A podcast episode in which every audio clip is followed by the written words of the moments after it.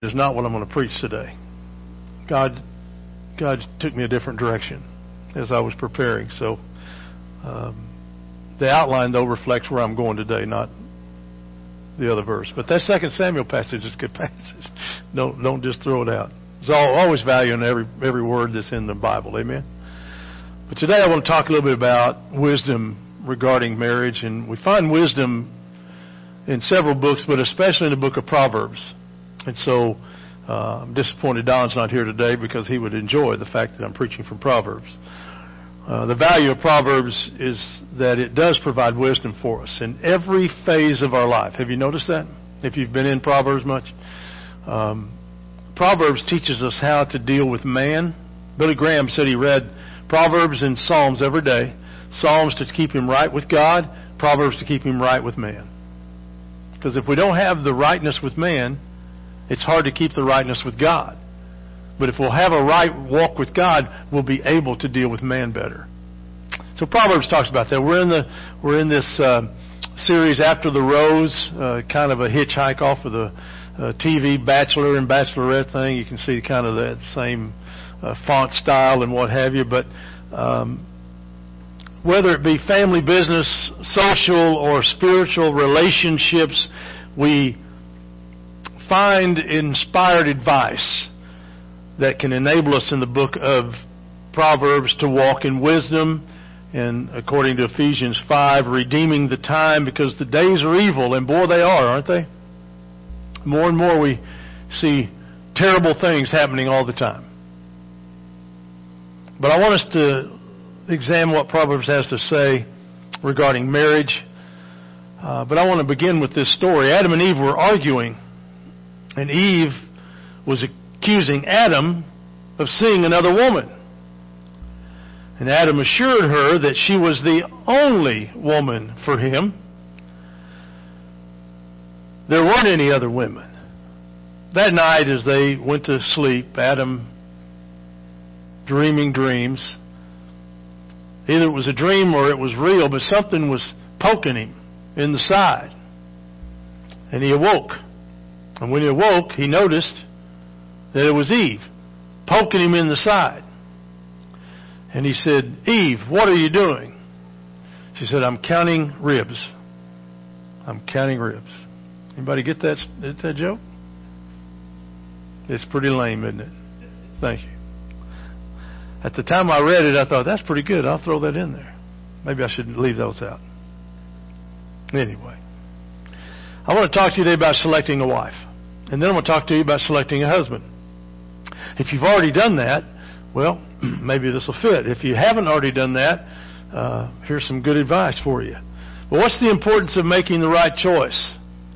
Well, much happiness in life depends upon the right choice that we make. If we make a bad choice, that shows up, doesn't it? A good choice greatly enhances the life of a husband. But the wrong choice can destroy a man from the inside out. It's folly to think that a mistake in, the, in that area can be easily corrected. If you've got the wrong woman, if you've married the wrong woman, your life is miserable. I've met some men that married the wrong woman. Their lives are miserable. I've met some men that have married the right woman, though, and they're happy men. Isn't that funny how it works? But if you follow Scripture, you'll do a lot better in making your choices. It's a mistake to think that uh, you can correct if you make the wrong choice. Many think divorce is the easy solution. God hates divorce. And remarriage may not be a viable option for a follower of Christ, according to Malachi 2 and Matthew 19. But even when it is, if there are children involved, the selection that you make will always be whoever you first chose and began to have your children, they're going to always be the mother of your children. It's that simple. You can bring another woman into the household. She's going to have to deal with that other woman's children. Period. This is the way it's going to be. So it's better to make the right choice up front, isn't it? If you make that right choice up front, things are going to work out in the right way, especially for you. A man needs wisdom from God in choosing whom to marry. So what are the guidelines to finding a good wife? Here we go. First, seek help from God. In Proverbs 19:14 uh, it says, "Home and possessions are an inheritance from parents, but a prudent wife is from the Lord." So if your mom and dad are going to leave you a bunch of money, just shout hallelujah. But it won't do much good to spend it if you don't have a good wife that's going to help you spend it the right way. Amen? Amen? Come on, we're small in number. I'm going to have to drag it out of you today. Come on. Success in seeking help from God may depend more on your relationship with God than you think. And it's a very serious matter. Don't go it alone. Let God be a part of the process. Secondly, do not place priority on good looks alone. Proverbs 31:30. Uh, is that on the next slide? There it is. Charm is deceptive and beauty fleeting. The woman who fears the Lord is to be praised. Amen. You see, beauty can change overnight. You have one wreck and you don't have a beautiful person anymore, quote unquote. Carrie Underwood, popular country western singer, uh, had some kind of a something happen. She cut her face or something. She fell off off the stage and cut her cut her face. And and she's been in hiding because it's disfigured her. And she thinks that if she comes out with that big scar on her face, I guess people aren't going to look at her anymore. Huh. Well, we're not looking at her as much as we're listening to her. Amen. Put her behind a screen, let her sing. Amen. Beauty is skin deep. It's temporary. The older you get, the more you understand that. I used to, I look back at some of my pictures coming out of high school and in college, man, I was a handsome guy. Had that long hair down here. That was the style back then, wasn't it? Guys wore their hair down below their ears. Yeah, it's awesome. I was even skinny back then. It was awesome. I don't know what's happened. Life, I guess. A poor foundation, uh, beauty is a poor foundation to build a lifelong relationship, but most marriages are built little more than on physical attraction. Number three, instead look for these characteristics in a woman. First of all, fear the Lord. Proverbs 31:30. We just we just read that one. Such a woman possesses the beginning of wisdom. Having a wife who is a devout Christian should be primary concern. You need to have somebody that believes like you believe. If you don't, boy, there's trouble in River City. Because when you come, kids come along, you're going to train the kids in the way of the Lord. They're going to want to take them one way. You're going to take them another way. It's not going to work very well.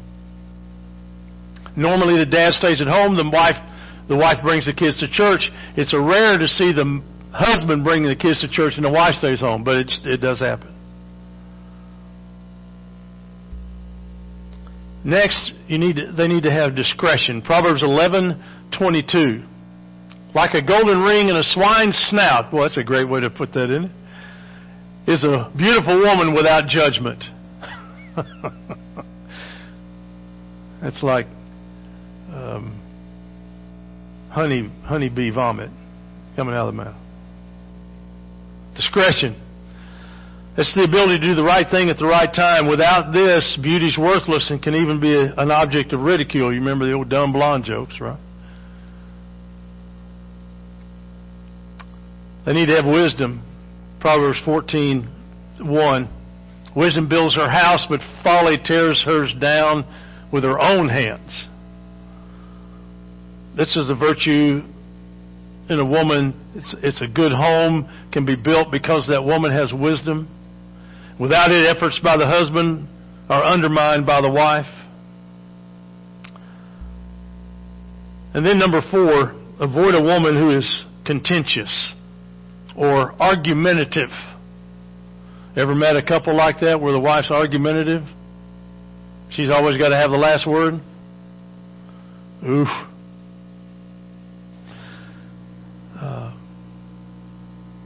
Proverbs 19, 13, and 27, 15, and 16 give picturesque descriptions of such a woman who's contentious. The foolish son is ruin to his father, and a quarrelsome wife is water constantly dripping.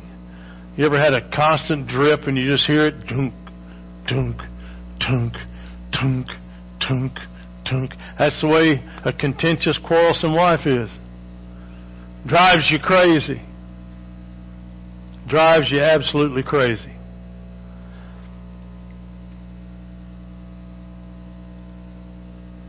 It's better to be single and alone to, than to be married to the wrong person.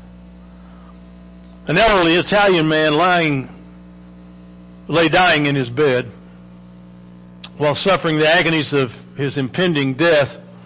He suddenly smelled the aroma of his favorite Italian sprinkle cookies wafting up the stairs. Gathering his remaining strength, he lifted himself from the bed, leaning against the wall, slowly made his way out of the bedroom, and with even greater effort, gripping the railing with both hands, he crawled downstairs. Labor, with labored breath, he leaned against the doorframe, gazing into the kitchen. Were it not for death's agony, he would have thought himself already in heaven, for there spread out upon wax paper on the kitchen table were hundreds of his favorite sprinkled cookies. Was it heaven or was it one final act of heroic love from his devoted Italian wife of 60 years, seeing that he left this world and was going to leave this world a happy man. Mustering one great final effort, he threw himself towards the table, landing on his knees in a crumpled posture. His parched lips parted, and the wondrous taste of the cookie was already in his mouth, seemingly bringing him back to life. The aged and withered hand trembled on its way to the cookie at the edge of the table when it was suddenly smacked with a spatula by his wife. Back off, she said. There for the funeral. Boy, these are just not going where I thought they'd go today. To be married to a godly woman is a wonderful blessing from the Lord. With the aid of Proverbs, we are more likely to have a good spouse but the same is true for a woman, so I want to talk to you about how do you select a husband. There are ways to learn about a man. First, you look at how does he treat animals. Proverbs 12:10 says, "The just take care of their livestock, but the compassion of the wicked is cruel." You know, how does he take care of his animals? Does he love them? Does he care about them? Does he show compassion and empathy toward them? Or does he chain them up outside and doesn't matter what the weather's like? Secondly, does he listen to the advice of others? Proverbs 12:15. The way of fools is right in their own eyes, but those who listen to advice are the wise.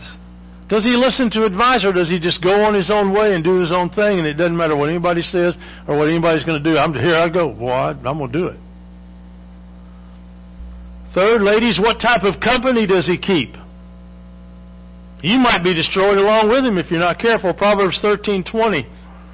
Walk with the wise and you become wise, but the compa- companion of fools fares badly.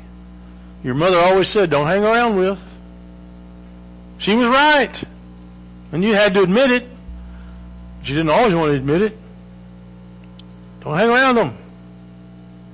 Next, is he quick tempered? reveals whether he is a person of understanding or not. Proverbs 14:29. Long suffering results in great wisdom. A short temper raises folly high. You're going to make great mistakes when you have a quick temper. True? You know people with a quick temper? They're always getting in trouble and creating trouble. So, ladies, if you've got a man that's quick tempered, run. I used to. How many of you watched the Lost in Space series years and years ago? They had that robot on there, and he'd just fling his arms and say, "Warning, Will Robinson! Warning! Danger! Danger!" I remember that every time I get around something I shouldn't be around. I see that robot swinging his arms at me. Next, how does he make money? If he makes his money with ill-gotten gain, you, as the wife, will suffer the consequence of that. Proverbs 15:27. The greedy tear down their own house, but those who hate bribes will live. And we live in a state where going to the casino is a let's just do it. People go bankrupt going to the casino unless you go to Buffalo Run up in Miami, Oklahoma. They have the loosest slots in town. I mean, in the state. I mean, that's what they say. You go up there, people winning thousands and thousands, twenty thousand, thirty thousand dollars just on the slot machine. If you believe that, man, I've got some land in Florida. I need to sell you. So how does he make his money? Next, does he feel like he always has to put in his two cents? In other words, does he have to have the last word? A guy gave me some great wisdom several years ago. He said, You'll know you're maturing in your walk with God and in your own life when you don't have to have the last word.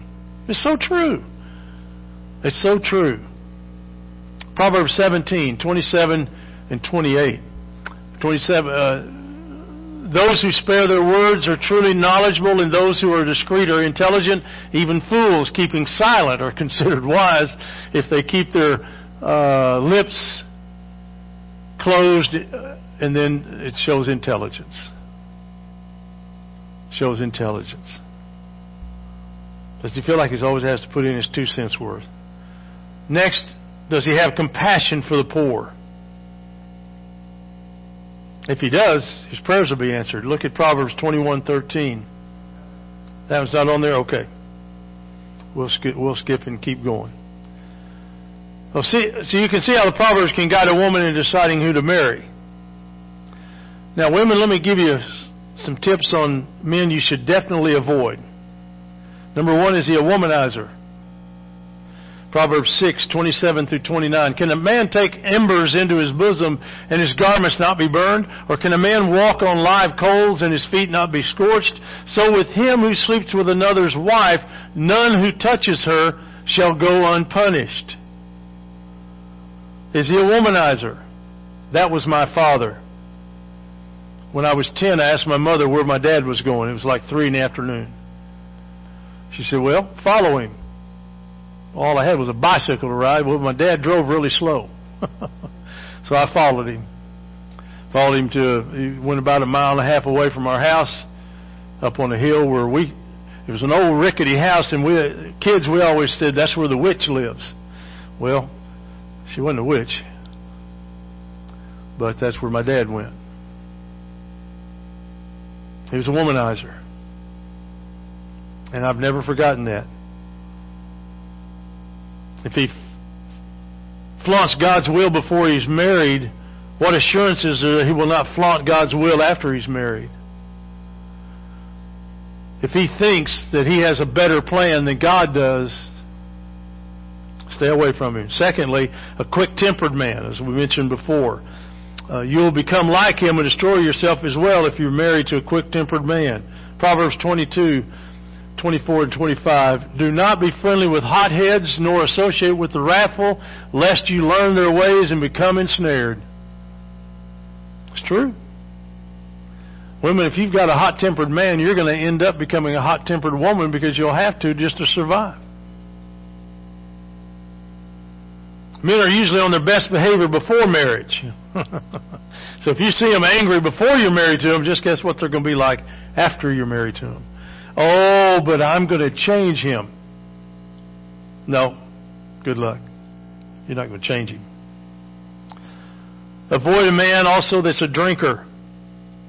Alcohol has destroyed many a good man. Proverbs 23. Do not do you see those skilled at their work they will stand in the presence of kings but not in the presence of the obscure. Alcohol has destroyed men and women most husbands become verbally and physically abusive after they've drank alcohol and are in a drunken state. Again, ladies, I would say it's better to be single and alone than to be married to the wrong person. Let me see if this one will resonate with you. Marriage is a relationship in which one person is always right and the other person is usually the husband.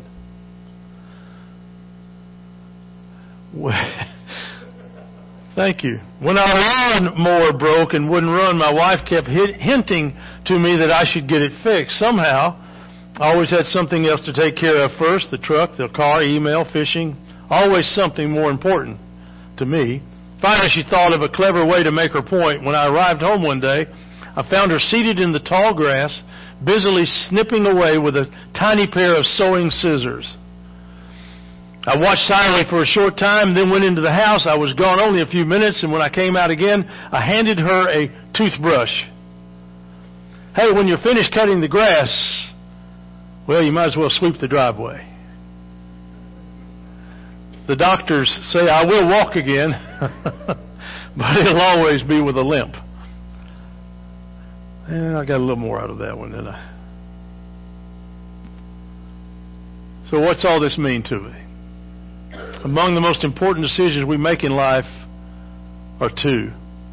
With whom I shall spend my life and who shall be the father or mother of my children. I would quickly add a third one in there, and that is who's going to be your Savior. That probably should be number one. But it's very important the choices that you make. Divorce and remarriage, it's a tough thing. It's a tough thing for the Christian. Now, if there's a death of a of a spouse, then that's one thing. But all the rest of it's gray area. Of course, infidelity is there too. But who shall be the father and mother of my children? You know, that's a tremendous thing to consider. Because you've got to make sure you've got the right one in each position. There's times when moms are just overloaded, aren't they? If they're the stay at home mom, they've got the kids, and then dads are off doing their thing, then they come in and wonder why she's all wore out and frustrated and screaming and yelling It's because she's had to deal with little kids all day. It's tough sometimes to keep a balance. Divorce can become a violent action with very long lasting effects. I suggest to couples who are arguing and fighting and think, contemplating divorce that they consider a separation for a time a measured time with the intent that they're going to come back together once they've cooled off and then we can sit down and talk more. There's a way to reconcile it, and I've told you before, the best way to keep your marriage intact is to grab hold of the cross. But each of you grab hold of the cross with one hand, and then you slap each other with the other hand. Okay? Not literally, but you understand what I'm saying. But always remember that your your focus and your foundation and your holding on to the cross will keep you together. If you don't have Jesus in the middle, touching you, with you to feel Him and touch Him, your marriage is going to be in tough shape to hold on to anyway. So I want to close with prayer and then uh, we'll sing our invitation song. And we'll sing it a cappella, He Touched Me. If your marriage is struggling, be a great time to pray about it. Uh, it'd be a difficult thing to step forward and say, you know, I'm just having a hard time in my marriage. Especially with a small church because we all know each other, don't we? And there's some there's a bit of embarrassment there. I understand that. But you can pray right where you are. And if you're struggling in that area, let God help you with that. If you need some additional help with that, if you need somebody to talk to about that, let us know that as well. We're here to help and do what we can to make your marriage a vibrant, strong, and example for those around you and especially for your children. But we're going to offer an invitation, and if you have a decision, would you make it? But let's pray and then we'll stand and sing. Father, I ask you to move among us and move among these folks here this morning. We may be few in number, but Satan still works on everyone. Uh, we can have a large church, but the problems will be the same.